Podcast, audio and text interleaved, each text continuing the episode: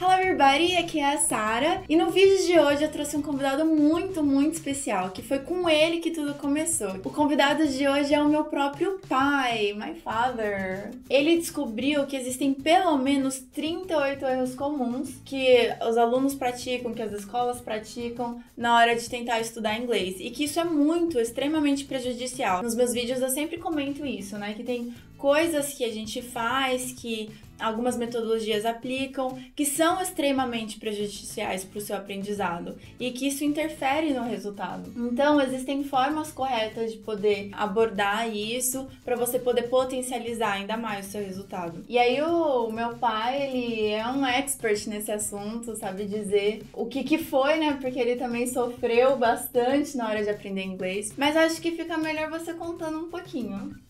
Que tal? Ok. Bom, sempre tive muita dificuldade para aprender inglês, né? Eu realmente não tinha a menor facilidade de, de, aprendizado com inglês e cheguei um tempo da minha vida que eu simplesmente eu acabei desistindo. Eu achei que o problema realmente estava em mim, mas nem era muito na minha cabeça, mas na ferramenta que a gente estava usando para aprender, né? Uhum. E é comum isso hoje, se você é um estudante de inglês, você vai perceber que todas as escolas, todas as metodologias usam um sistema meio que parecido um com o outro. E a grande pergunta que a gente tem que fazer é se essa ferramenta, se esse material, ele realmente vai ajudar ou ele vai atrapalhar, né? Exatamente. Nas descobertas que nós fizemos, né, aí a gente envolveu a família e tantos outros alunos que também, assim como eu, tinham dificuldades, né? Estudando, analisando tudo que se tem hoje no Brasil, a gente descobriu que o grande problema hoje está nas ferramentas. Então, a metodologia que hoje existe no Brasil, ela não foi criada para ensinar inglês para brasileiros, ela foi criada para aperfeiçoar inglês de um nativo. E é por isso que os professores eles começam falando inglês com a gente. E eu detestava isso porque eles ficavam fazendo mímica, eles ficavam fazendo com que a gente tentasse entender alguma coisa e a gente ficava boiando. E aquilo ia me dando um pavor muito grande. E eu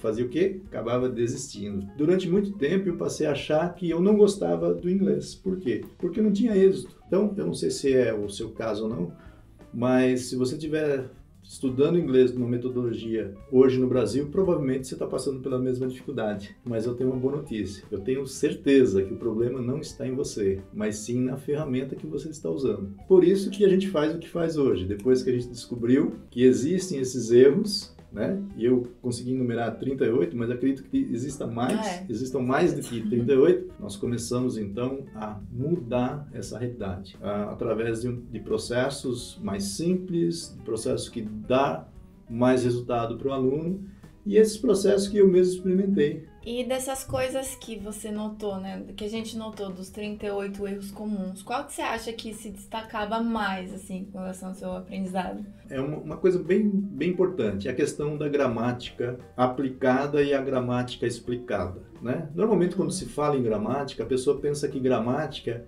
é você aprender a escrever. Então, a gramática é você estudar o comportamento da, da regra da língua que você domina ou quer dominar. O grande problema é que quando você não fala inglês ainda, não faz sentido você estudar a regra dessa língua. Então, primeiro você precisa se comunicar. Primeiro você se comunica, depois você estuda a língua que você se comunica. As escolas, elas já vão para a gramática. Só que você precisa da habilidade. E a habilidade é você falar, a habilidade é você escrever, você ler e você entender. Uhum. Então, na realidade, quando a, a, você está estudando a regra, como que é a regra? Ah, você decora lá, por exemplo, uma lista de verbos regulares e irregulares. Eu não sei nem o que é isso em português. É. Imagina eu ter que dominar isso em inglês. Ah, isso é um verbo regular ou irregular? Eu não sei, não faço a menor ideia. Pretérito imperfeito, mais perfeito. Isso, é, voz passiva, enfim, eu não domino isso no português e eu como que eu vou poder dominar isso no inglês? Então, na realidade, existem duas coisas. Primeiro é a comunicação. Sim. Você precisa se comunicar. Ah, mas eu não vou aprender a gramática. Não, você vai aprender a gramática da comunicação que você já faz, mas de maneira implícita. Em tudo que você fala, você está aplicando Sim. a gramática aplicada.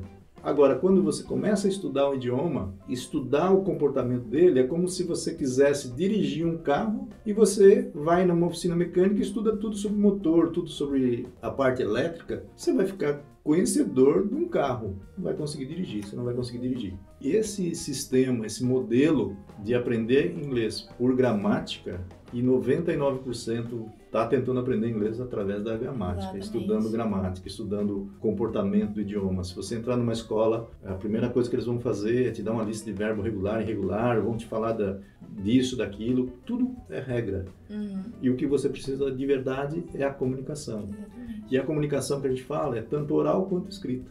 É você poder comunicar em inglês aquilo que você já faz no português. Exatamente. É, essa dica que meu pai trouxe, ela é, ela é muito importante porque a maioria das pessoas, que nem ele disse, já começam pela gramática. Então já começa, pega um caminho errado o resultado a gente já sabe que vai ser prejudicado. Então é importante a gente estar tá aqui, por isso que eu trouxe ele pra gente gravar esse vídeo e falar com vocês que assim, olha, não faça isso, isso vai te prejudicar. Ou fique atento à ferramenta que você está usando hoje, porque isso vai te prejudicar. Então, se você realmente quer aprender inglês, se você realmente quer conseguir se comunicar, aí o segredo tá focar na comunicação, usar uma ferramenta que vai te levar para o caminho da comunicação e não para o estudo da gramática, porque o estudo da gramática te torna conhecedor da gramática e não fluente em inglês. Isso. Bom, e por hoje é só. Você pode curtir o vídeo se você gostou, dar um like pra gente, deixar nos comentários a sua experiência, o que, que você achou. E nos próximos vídeos a gente vai continuar falando sobre isso, né?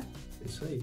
Estamos aí. Então é isso, não esqueça de se inscrever no nosso canal também. I'll see you on the next video. Bye guys! Bye.